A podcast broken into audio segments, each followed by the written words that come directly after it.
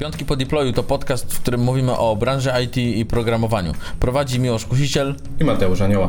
W naszych dyskusjach ściera się świat frontendowy i backendowy. Możecie nas słuchać co drugi piątek na Spotify, SoundCloudzie i Apple Podcast, a oglądać możecie na YouTubie.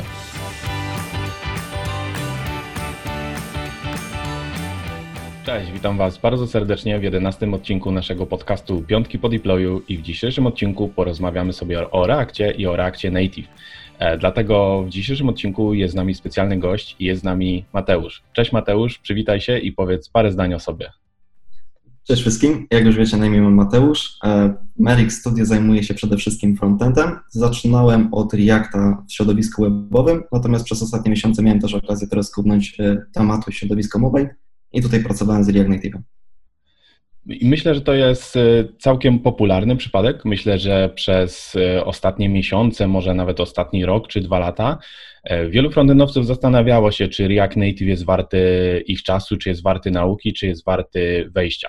Wydaje mi się, że z jednej strony próg jest trochę niższy, skoro już znamy Reacta.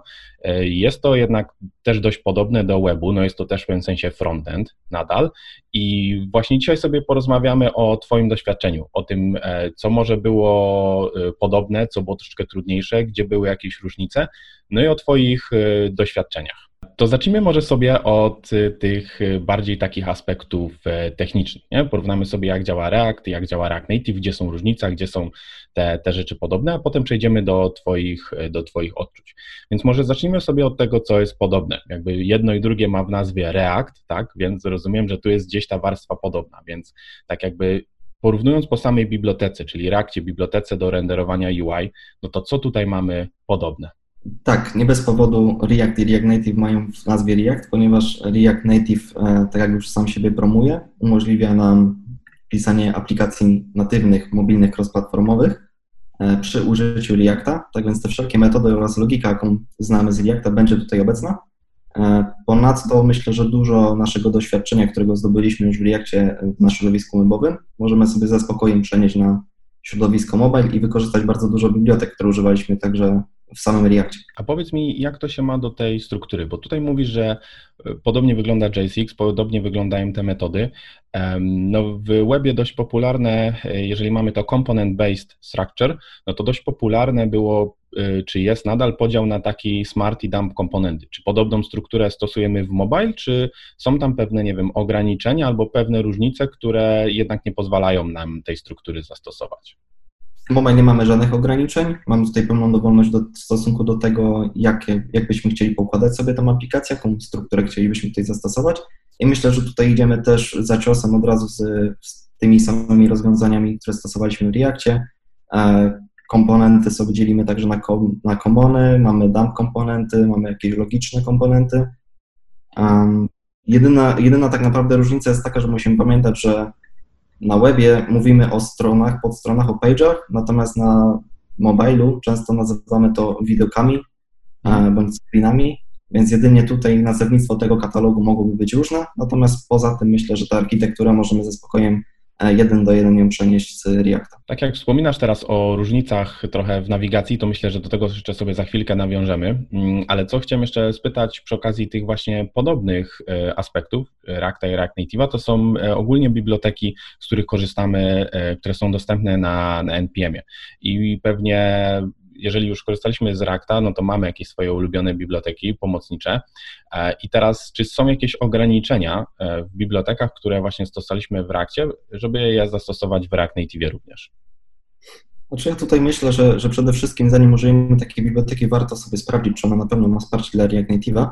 Natomiast tak generalizując, to będą wszystkie biblioteki, które nie wpływają nam stricte na to, co będziemy renderować w strukturze DOM. Czyli jeśli będą to biblioteki, które już mają zdefiniowane elementy, które będą chciały nam wyrenderować, to one nie będą miały swojego miejsca w React Native, ponieważ tam nie mamy HTML-a i nie mamy także CSS-a, tak więc nie będziemy mogli z nich korzystać. Natomiast z tych, których będziemy mogli korzystać i można je wylistować, to na pewno będą wszystkie biblioteki, które odpowiadają nam za tworzenie referencji oraz tworzenie stanu i zarządzanie tym stanem aplikacji, czyli tu możemy wspomnieć chociażby o Reduxie, ale także o wszelkich bibliotekach, które utrzymują i referują nam komponenty stricte do tych stanów to tutaj możemy wspomnieć także o wszelkich bibliotekach, które służą nam do budowy oraz utrzymywania stanu formularzy, czyli będą to wszelkie formiki, jak hook formy czy tego typu rzeczy, ponieważ tutaj też to, co będzie nam wyrenderowane, przekazujemy do propsa komponent, natomiast biblioteka służy nam jako taka otoczka, która będzie nam referować i tworzyć stan tego formularza. Ponadto myślę, że wszelkie biblioteki, które nie mają stricte związku z Reactem, można tutaj wspomnieć, czyli chociażby takie, które korzystamy z nich po to, żeby na przykład skonfigurować sobie requesty, czyli na przykład będzie to Axios, z tym, że też tutaj trzeba uważać, ponieważ możemy się łatwo naciąć na biblioteki, które chociażby korzystają z local storage, przeglądarki czy cookiesów, a tego nie mamy w mobilu, tak więc, tak mówię, warto przed każdą biblioteką sprawdzić, czy to będzie miało wsparcie, choć takie biblioteki, które nie mają wsparcia, często też odnajdują swój odpowiednik dla React Native'a. Muszę przyznać, że jestem trochę zaskoczony tym, że biblioteki do obsługi formularzy, które normalnie są przeznaczone do webu, o którym wspomniałeś, jak na przykład Formik, działają na mobile. Znaczy wydawało mi się, że będą pewnie na tyle różnice w formularzach czy w inputach, że nie będzie to kompatybilne ze sobą. Jednak masz rację, że te biblioteki, o których wspominasz, przyjmują komponent jako propsa, więc rozumiem, że możemy przekazać po prostu natywny komponent mobilowy wtedy. Dokładnie. Mhm. No tak, już jesteśmy właśnie w tych może różnicach, to porozmawiajmy sobie właśnie o tych natywnych komponentach, bo myślę, że tutaj też jest różnica. Oczywiście, że nie mamy divów, nie mamy paragrafów, ale nadal stosujemy JSX-a. No i domyślam się, że te systemy jednak mają swoje odpowiedniki. Zgadza się. Tutaj się pojawia taki motyw, że po prostu urządzenia mobilne i ich systemy nie rozumieją HTML-a. I tu się pojawia wtedy pojęcie cross-platformowego tworzenia aplikacji, które umożliwia nam właśnie React Native przez dostarczenie nam API z komponentami, których możemy używać. I potem, jeśli my użyjemy takich komponentów, które dostarcza nam React Native, no to on jest w stanie sobie przed tym procesem budowania i tworzenia tego bundlu aplikacji przetłumaczyć to po prostu na jego natywne odpowiedniki w danym systemie. Tutaj myślę, że sprawa jest trochę lżejsza, ponieważ tych komponentów nie jest tak dużo jak znaczników w HTML-u, ponieważ zatracamy tutaj w sporej mierze semantyczność kodu, czyli tak naprawdę komponent, który służy do obrapowania tekstu, jest tylko jeden i podobnie z komponentami, które służą do obrapowania innych komponentów. Tutaj też nie mamy takiej semantyki jak w HTML-u, gdzie mamy przeróżne headery, footery, artykuły i masę innych znaczników. To wszystko tak naprawdę tutaj wrapujemy w jeden komponent nazywający się view. Te komponenty ogólnie mają bardzo dobrą dokumentację, więc nie ma problemu z ich używaniem. React Native też dzieli te komponenty na takie core components, jak on to nazywa, i jest ich, myślę, w okolicy 15 czy 20, natomiast też to nie jest tak, że wszystkie z nich tak naprawdę używamy na co dzień, ponieważ znajdują się tam też takie komponenty, które wyrenderują nam chociażby natywny loader, tak? Który mamy, do którego jesteśmy przyzwyczajeni na Androidzie czy na iOSie. Tak więc tych komponentów nie ma tak dużo i myślę, że nie ma problemu z nauczaniem ich. To jest bardzo ciekawe, co mówisz, w momencie, kiedy wspominasz o tej semantyce, bo jednak myślę, że każdy frontendowiec nieraz tracił czas, się zastanawiał, czy tu wykorzystać diva, czy section, czy article, a tutaj dać paragraf, a kiedy span, a czy link, czy anchor może być w paragrafie, czy może być w tabeli, no bo jednak mamy trochę naleciałości z poprzednich wersji tego HTML-a, no mamy trochę elementów też, które już są deprecated, a które nadal są w użyciu, na przykład mieliśmy i od italika, teraz często jest to gdzieś tam przechwycone przez biblioteki do ikon, a jednak tutaj mamy sytuację czystą, tak? Jak chcesz mieć tekst, to masz konkretny komponent, coś, co jest wraperem, kontenerem, masz konkretny komponent, masz do nich fajną dokumentację, czyli rozumiem, że teoretycznie sprawa jest tutaj trochę prostsza. Zdecydowanie. Można tutaj na taki częsty przykład podać chociażby H1 czy H2, na których się często na webie zastanawiamy, czy to już jest odpowiedni moment, żeby wrzucić tą H1, H2 i czy na pewno content jej jest odpowiedni, czy powinniśmy może wrzucić tyle więcej jakichś słów kluczowych. No całe szczęście na mobilu możemy o takich sprawach zapomnieć, bo każdy tekst jest wymuszony, żeby był wrapowany w komponent, który też się nazywa tekst. No a HTML-em i odpowiedniki, a jak to jest ze stylami? No bo jednak z mojego krótkiego doświadczenia tutaj z React Native'em wiem, że piszemy style w składni CSS-owej, ale czy to tak naprawdę są CSS-y? Nie, tutaj jest ponownie sytuacja, w której po prostu następne urządzenia nie rozumieją nam CSS-ów i React Native musiał nam dostarczyć jakieś API umożliwiające nam pisanie tych styli. I myślę, że tutaj bardzo dobrze mi się to udało, ponieważ stworzyli narzędzie, które jest bardzo podobne do CSS-a, w których te atrybuty oraz właściwości są praktycznie identyczne, oczywiście z pewnymi ograniczeniami, bo nie wszystko jest możliwe. I przez to można mieć takie wrażenie, że tak naprawdę piszemy CSS-y, natomiast musimy pamiętać, że piszemy je tak w ogóle w JS-ie i one potem przez React Native'a są stricte przetłumaczone na ich odpowiedniki na urządzeniach natywnych. A powiedz mi, czy możemy również wykorzystywać różne rodzaje na przykład układania elementów? Mamy tak samo pewnie Flexa, czy nie wiem, czy ustawiamy absolutem, czy może mamy dostęp do CSS Grida. Pewnie tam są jakieś domyślne wartości już gdzieś też ustawione, jeżeli chodzi o taki display. Tak, tu się zgadza. Jeśli chodzi o sam display, to mamy możliwości do wykorzystania tylko Flex i Known i domyślnie każdy komponent już będzie miał ustawiony Display Flex. Z takich rzeczy jeszcze, które można na pierwszy rzut oka już od razu w pierwszym programie znaleźć, to będzie to, że pozycja jest ustawiana na relatywną już na każdym komponencie domyślnie oraz to, że Flex Direction jest zawsze ustawiane na kolumn, więc tu już też widzimy trochę takie podejście mobile first, ponieważ no raczej na urządzeniach mobilnych będziemy układać elementy pod sobą, niżeli obok siebie i tu już mamy wymuszone to z góry, że domyślną wartością będzie zawsze ta kolumna. Jeśli chodzi o takie gridy i takie rzeczy, to jednak trzeba być świadomym tego, że będziemy mieli bardzo dużo ograniczeń, w tym mobile CSS-ie nazwijmy to tak. I często będzie tak, że jeśli będziemy chcieli już oscylować coś bardziej skomplikowanego, to spotkamy się z sytuacją, że właściwość, której używaliśmy na webie, no to nie będzie dostępna na mobile i będzie trzeba po prostu znaleźć jakąś ścieżkę alternatywną wokół, która przyniesie nam taki sam rezultat. No ale z drugiej strony myślę, że Flex na tyle pozwala ustawić elementy względem siebie, że nie powinniśmy mieć żadnego problemu raczej z uzyskaniem takiego layoutu, jaki byśmy chcieli. A powiedz mi, wspominałeś o tej nawigacji, że różnica jest taka, że tam w webie mamy URL-e i mamy page'a, a tutaj mamy widoki po prostu i trzeba troszeczkę przestawić swój sposób myślenia o nawigacji w aplikacji, prawda?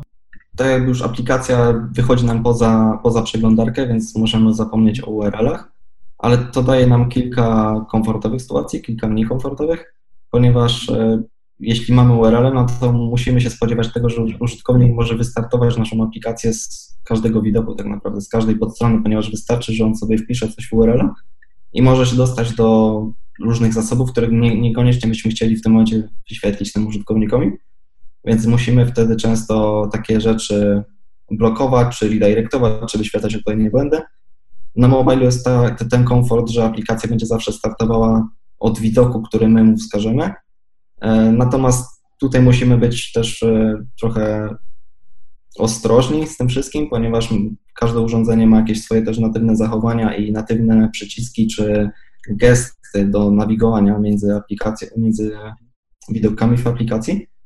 I tu się pojawia nam takie pojęcie stacków nawigacyjnych, które deklarujemy w aplikacjach mobilnych i w momencie, w którym te staki są powiedzmy takimi paczkami widoków, do którego wrzucamy odpowiednią ilość widoków i w momencie, kiedy się nawigujemy między tymi widokami, to domyślnie jest tak, że te widoki jakby na siebie tylko się nakładają i one nie tracą swoich lokalnych stanów, ale też umożliwia to nam to, że będziemy mieli dostępną tą historię na urządzeniu mobilnym i właśnie te wszelkie gesty czy przyciski na telefonach już nam zaczną po prostu działać, my nie będziemy musieli tego obsługiwać, tylko użytkownicy będą mogli sobie ze spokojem używać tych swoich funkcjonalności telefonów do nawigowania między widokami w aplikacji.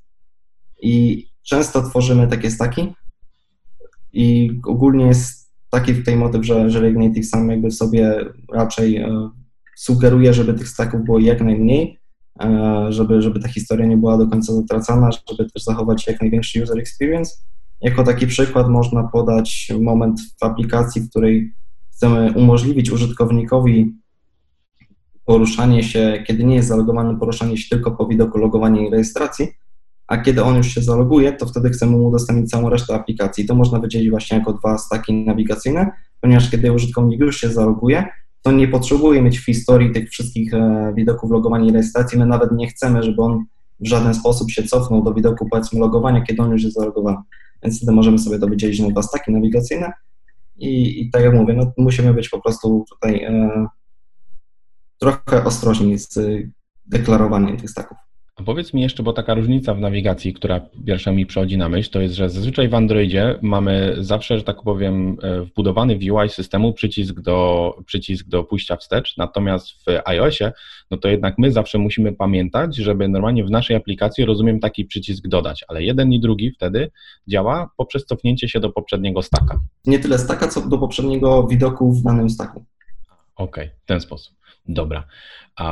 A jeżeli chodzi o samo środowisko, bo o tym też się często mówi i muszę przyznać, że ja dość z moim krótką tutaj przygodą w React Native, to jest coś, co dla mnie było na początku największą barierą, czyli inne środowisko mobile'owe, bo o tych rzeczach, o których powiedzieliśmy, jakby trochę aspekty podobne, a różnice, myślę, że to jest kwestia czasu. Jeżeli ktoś też zna Reacta, to powiedzmy te natywne komponenty, różnice, tak jak powiedziałeś, one są fajnie udokumentowane, można je znaleźć w dokumentacji, o nawigacji też pewnie można poczytać, a coś, co jest taką, mam wrażenie, czasem nie do końca można znaleźć jedno miejsce, gdzie to jest pisane i nikt nie powie ci zrób tak lub tak, bo to jest właściwe podejście, tylko też są różne podejścia, no to jest to całe środowisko. I teraz, żeby w ogóle pracować z React Native'em, musimy sobie zainstalować Xcode'a i musimy zainstalować sobie Android Studio. Jakby Xcode jest wymagany, Android Studio powiedzmy nie wymusza aż takiej współpracy, wystarczy nam do uruchomienia tych emulatorów,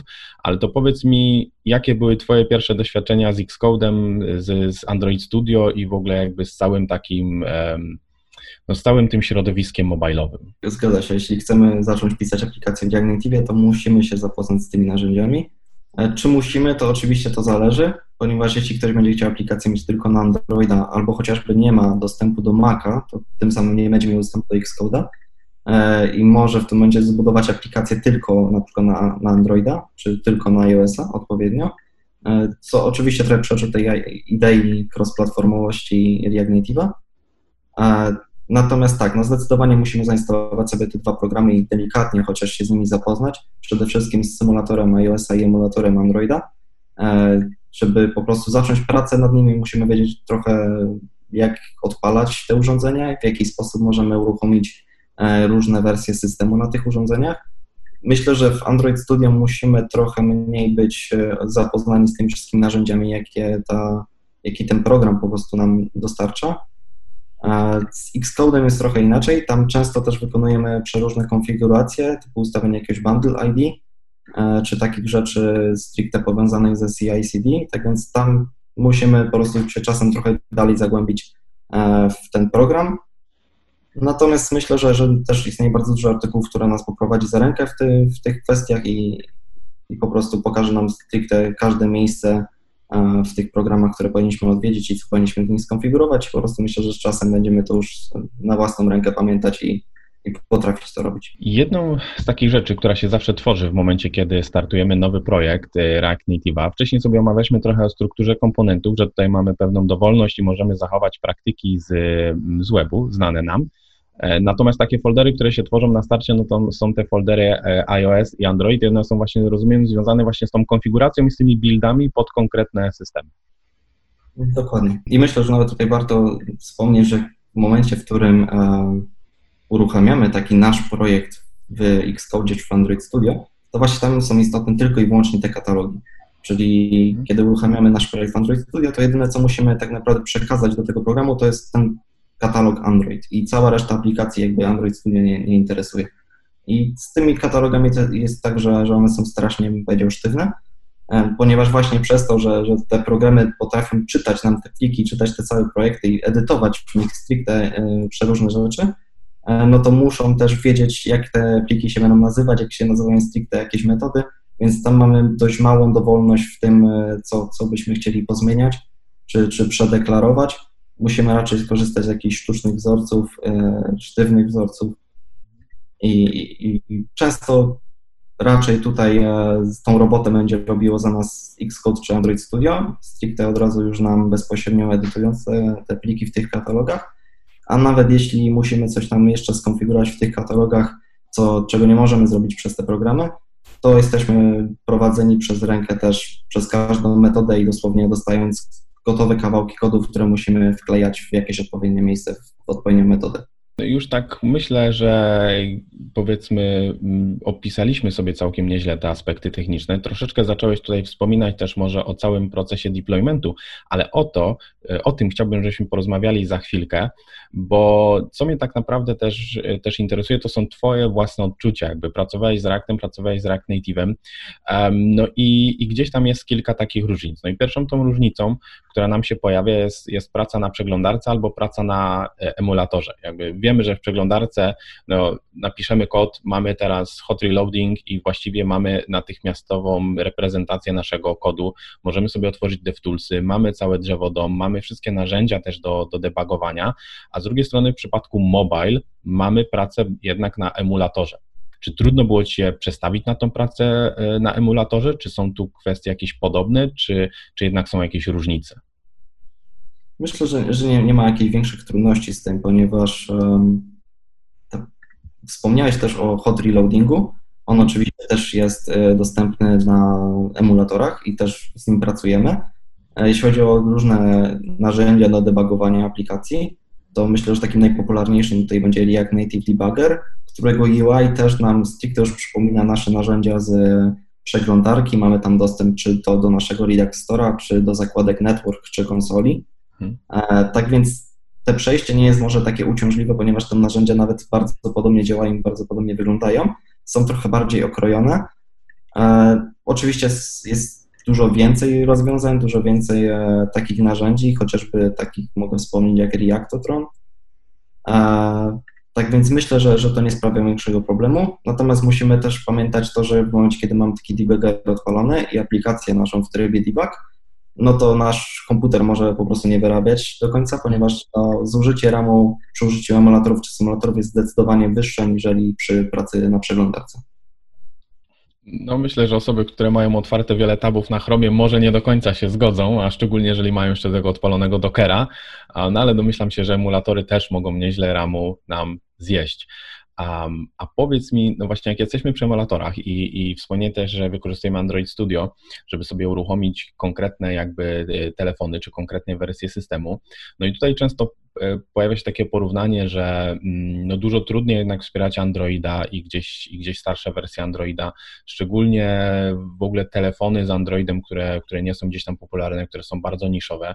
No i powiedz mi, na webie znowu mówimy, że musimy wspierać stare IE i to taka trudność i teraz jeżeli też pracujesz na Macu, no to musisz gdzieś tam to sobie jakoś też uruchomić, co też nie jest takie proste. Jakbyś miał porównać, lepiej naprawiać błędy na starym IE, czy lepiej naprawiać błędy na starym Androidzie? Myślę, że lepiej nie naprawiać w ogóle na tych środowiskach. Ciężko tu jednoznacznie to porównać. No jedno i drugie będzie na pewno bardzo ciężkie i po prostu wspieranie systemów, które nie do końca wspierają większość funkcjonalności kodu, będzie zawsze ciężkie i zawsze jakby będziemy starać się po prostu unikać i deklarować jakieś już wersje wyższe, od których będziemy chcieli, aby nasza aplikacja działała w 100%. Natomiast jeśli chodzi o różnicę między tymi przeglądarkami i systemami, myślę, że mogę tutaj powiedzieć kilka słów, ponieważ kiedy pracujemy na przeglądarce, musimy jakby tworzyć kod, który będzie kompatybilny z najpopularniejszymi przeglądarkami i tu możemy chociażby wylistować Chroma, Firefoxa czy też Safari. Jeśli chodzi o tutaj React Native'a, no to musimy być uważni, jeśli chodzi o system iOS-a i system Androida, który też ma między sobą duże różnice. I jeśli chodzi o web, to często tutaj raczej staramy się szukać rozwiązań, które będą działały w ten sam sposób na wszystkich przeglądarkach. I takie też rozwiązania szukamy w React Native'ie, szukając po prostu kodu, który zadziała nam zarówno na Androidzie, jak i na iOS-ie. Natomiast kiedy wchodzimy trochę głębiej, na przykład w integrowanie natywnych modułów, to tutaj musimy wyjątkowo czasem sięgnąć po taką zmienną jak Platform Operating System w React Native i jakąś instrukcją warunkową po prostu wydzielić kod dla Androida czy iOS-a. I myślę, że to jest takie zjawisko, z którym się raczej nie spotkamy na webie, ponieważ tam raczej nie sprawdzamy stricte jakichś przeglądarek, na której użytkownik aktualnie się znajduje i nie wydzielamy im jakiegoś kodu. Natomiast na tutaj natywnych aplikacjach mobilnych musimy pamiętać, że te moduły zarówno na iOS, jak i na Androidzie pod spodem mogą być zupełnie inaczej zbudowane, mogą też dostarczyć różne funkcjonalności I tutaj czasem musimy sięgnąć po jakąś instrukcję warunkową i wydzielić jakąś partię kodu stricte dla danego systemu. Myślę, że właśnie takie coś występowało w webie, ale występowało dawno temu, kiedy te różnice w przeglądarkach były jednak bardziej drastyczne i API było inne, bo wtedy wszyscy korzystaliśmy z jQuery, żeby te różnice zniwelować, ale też były momenty, że sprawdzaliśmy jednak user agenta i sprawdzaliśmy, jaką przeglądarkę kto używa, żeby móc te API konkretne wykryć. A to powiedz mi w takim razie, od której wersji Androida jakby ty byś polecał utrzymywać wsparcie? Która wersja Androida już jest na tyle jakby gdzieś tam wspierana przez React Native'a też, że będzie się z nią pracować wygodnie? Myślę, że to jest dość elastyczne pojęcie i raczej trzeba patrzeć kilka lat wstecz, po prostu zawsze wejść na tą stronę Androida, sprawdzić jakieś release date'y różnych wersji, przede wszystkim tych większych, wprowadzając największe zmiany, jakieś hotfixy i raczej powiedziałbym, że celować powiedzmy 3-5 lat wstecz i gdzieś w tamtym okresie ustalić z klientem jakąś wersję Androida, w której byśmy chcieli, aby to wsparcie było 100%.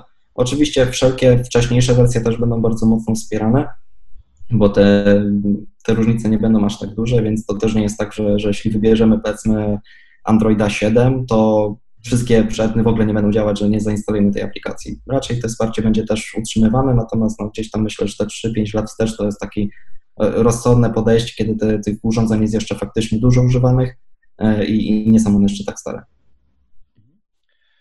A powiedz mi, mamy taki jeszcze jeden temat, który też się pojawia przy okazji stylowania. No bo jednak jeżeli stylujemy na webie i mamy stronę responsywną, co jest oczywiście standardem teraz, no to korzystamy z media queries. A jakby definiujemy sobie no ten nasz media query, definiujemy w jakiej szerokości w pikselach na przykład ma dany styl obowiązywać, no i jesteśmy w stanie dopasować nasz wygląd strony do urządzenia, na którym jest wyświetlane. Natomiast jak to wygląda w mobile? No bo z jednej strony mamy tą składnię CSS-ową, mamy coś, co jest nam znane i jest podobne, ale czy w mobile wtedy również stosujemy media queries, jeżeli chcemy wspierać na przykład i tablety, i telefony?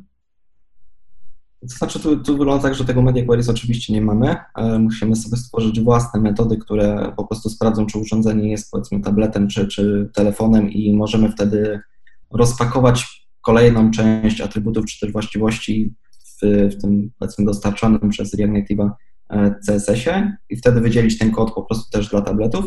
Myślę, że tutaj warto wspomnieć o tym, że jeśli programujemy webowo, to musimy też pamiętać o urządzeniach desktopowych i myślę, że tutaj największe zmiany w responsywności zawsze się znajdują, ponieważ tutaj mamy dużo więcej przestrzeni na ekranie, mamy dużo większe możliwości, to właśnie tam najczęściej są przekładane te elementy. Kiedy programujemy gdzieś tam w mobile, no to raczej skupiamy się tutaj na urządzeniach mobilnych. Również też wspieramy tablety, ponieważ tablety również mają dostęp do Google Play'a czy App Store'a, ponieważ są oparte na Androidy czy iOS-y, więc musimy siłą rzeczy też wspierać i dostosować naszą aplikację do tabletów, natomiast myślę, że bardzo często sprowadza się to do pewnego skalowania tej aplikacji, niżeli przekładania i zmieniania struktury wszystkich elementów jakby na naszej aplikacji. No to zbliżając się tak pomału do końca tej naszej dyskusji, jest jeszcze ten temat, o którym wspomniałeś, czyli powiedzmy gdzieś tam deployment, też środowisko, trochę infrastruktura. I o ile powiedzmy akurat we frontendzie w ostatnich latach, jeżeli chodzi o deployment, to trochę się zmieniło. Kiedyś robiliśmy zwykłe paczki statycznych plików, tak, HTML, CSS, JS, a w ogóle to jeszcze backend najlepiej jakby się tym zajmował, integrował to w swój system, były statycznie renderowane strony. No teraz mamy Reacta, szczególnie jak wykorzystujemy server-side rendering, no to powiedzmy ten deployment jest troszeczkę bardziej zaawansowany, ale w dużej mierze opieramy go teraz też o Dockera i jest to gdzieś zautomatyzowane. Natomiast domyślam się, że jednak no, na mobile no jest to inne i wygląda to inaczej. Zgadza się, na webie często po wszelkie zasoby musimy sięgać do serwera i jego odpytywać. Jeśli chodzi o mobile, no to mamy bundle, który ściągamy za pośrednictwem czy to App Store'a, czy Google Play'a i on zawiera dużo rzeczy już sobie, tak więc zdecydowanie o mniej rzeczy dopytujemy ten serwer. Natomiast to też wiąże się z zdecydowanie cięższym procesem deploymentu, ponieważ samo budowanie tego bundle jest dość skomplikowane i musimy to mocno skonfigurować. Tak tutaj jak na webie zawsze mamy gdzieś tam jeden docelowy serwer i on działa dla wszystkich przeglądarek, ponieważ to nie ma znaczenia z jakiej przeglądarki powiedzmy uruchamiamy tą aplikację. Tak na mobile mamy dwa kanały dystrybucyjne, mamy Google Play'a i mamy App Store'a i tak naprawdę można powiedzieć, że to są dwa przeróżne procesy CI/CD i całego deploymentu, które musimy obsłużyć, tak więc ta robota będzie tutaj podwójna. Myślę, że bardziej skomplikowana będzie mimo wszystko deploy na App Store'a dla iOS-a, ponieważ tam mamy kilka dodatkowych etapów, takich jak chociażby weryfikacja przez Apple'a stricte naszej aplikacji, ponieważ zanim będziemy mogli wypchnąć, przy każdej wersji musimy w ogóle powtarzać taki krok, zanim będziemy mogli wypchnąć jakąś daną wersję aplikacji na App Store'a, to musimy przekazać tą aplikację za pośrednictwem takiego serwisu Apple Developer do review i tam jakaś osoba z Apple'a po prostu też ściąga tą aplikację, przeklikuje się przez nią i weryfikuje po prostu, czy ona spełnia jakieś ich kryteria i wtedy dostajemy jakiś feedback, czy mamy approve'a, czy może nie i dopiero wtedy możemy opublikować taką aplikację na App Store. Często właśnie, że te procesy deploymentu są o tyle różne i potrafią przysparzać problemów, szczególnie na samym początku, to myślę, że wiele osób nowych, które dopiero zaczynają swoją przygodę z React Native, zastanawia się, czy użyć takiego narzędzia jak Expo, które gdzieś tam zdobywa popularność, ale z tego, co już mi zdążyłeś powiedzieć, ty nie do końca jesteś fanem tego rozwiązania. To znaczy tak, no faktycznie Expo dostarcza nam już jakąś paczkę gotowych rozwiązań, co jest oczywiście dobre, też mamy już jakiś sposób tego skonfigurowanego CI/CD, natomiast musimy pamiętać, że Expo też ma dużo ograniczeń. Ja nie jestem do końca, szczerze mówiąc, fanem tego, ponieważ budując aplikację gdzieś, powiedzmy już dla klienta, która ma wyjść w świat i ma być dość dużą aplikacją, nie do końca możemy się spodziewać tego, co za rok może będziemy chcieli wdrożyć do tej aplikacji. I może się okazać, że będziemy dewelopować jakąś aplikację, powiedzmy pół roku i nagle dojdziemy do momentu, w którym klient będzie chciał wprowadzić jakieś natywne, bardzo natywne rozwiązanie, którego nie będzie nam dostarczało Expo. I refaktor tego kodu i przepisywanie z Expo na takiego czystego React Native'a może być dość kosztowne. Z tego też powodu gdzieś ja dość szybko postanowiłem po prostu z tego Expo zrezygnować i skupić się na czystym React Native'ie, ponieważ nie mamy większych możliwości. Expo daje nam jakąś tam, powiedzmy, paczkę rozwiązań, natomiast większe możliwości daje nam React Native, czyli docelowo wydaje mi się, że częściej będziemy korzystać jednak z czystego React Native'a, ponieważ no nie do końca na samym początku projektu możemy zadeklarować ten scope i to, co docelowo w aplikacji będzie wykorzystywane. Dobrze, słuchaj Mateusz, ja myślę, że przekazałeś bardzo dużo fajnej wiedzy na temat React Native'a, również Twoich własnych przemyśleń na podstawie własnych doświadczeń z Reactem. Mam nadzieję, że pozwoli to i ułatwi podjąć decyzję osobom, które zastanawiają się, czy chciałyby spróbować React Native'a. No i co? Powiedz mi tak już na zakończenie. Czy Ty uważasz, że to jest fajne narzędzie i czy dla osób właśnie z doświadczeniem w Reactie, no polecałbyś spróbować własnych sił w React Native? Znaczy uważam, że jeśli komuś przechodzi przez myśl taka myśl, że może by spróbować, jest ciekawy po prostu tego świata mobile, to jak najbardziej zachęcam, ponieważ to się będzie sprowadzało do użycia jednej komendy, żeby tą aplikację sobie zbudować, zainstalować odpowiednie programy i można zacząć. Jeśli się komuś bardziej spodoba to środowisko mobile niż jakieś inne, to super. Jeśli nie, no to też będzie zawsze bogatsze jakieś doświadczenie, tak więc myślę, że jak najbardziej warto. Super, dobrze. Słuchajcie, dziękujemy Wam za przesłanie 11 odcinka naszego podcastu. Możecie nas słuchać na Spotify'u, możecie nas słuchać na Apple Podcast, no i możecie nas oglądać na YouTubie. Dziękujemy Wam uprzejmie, do usłyszenia za 2 tygodnie i pozdro 500. Dzięki, cześć.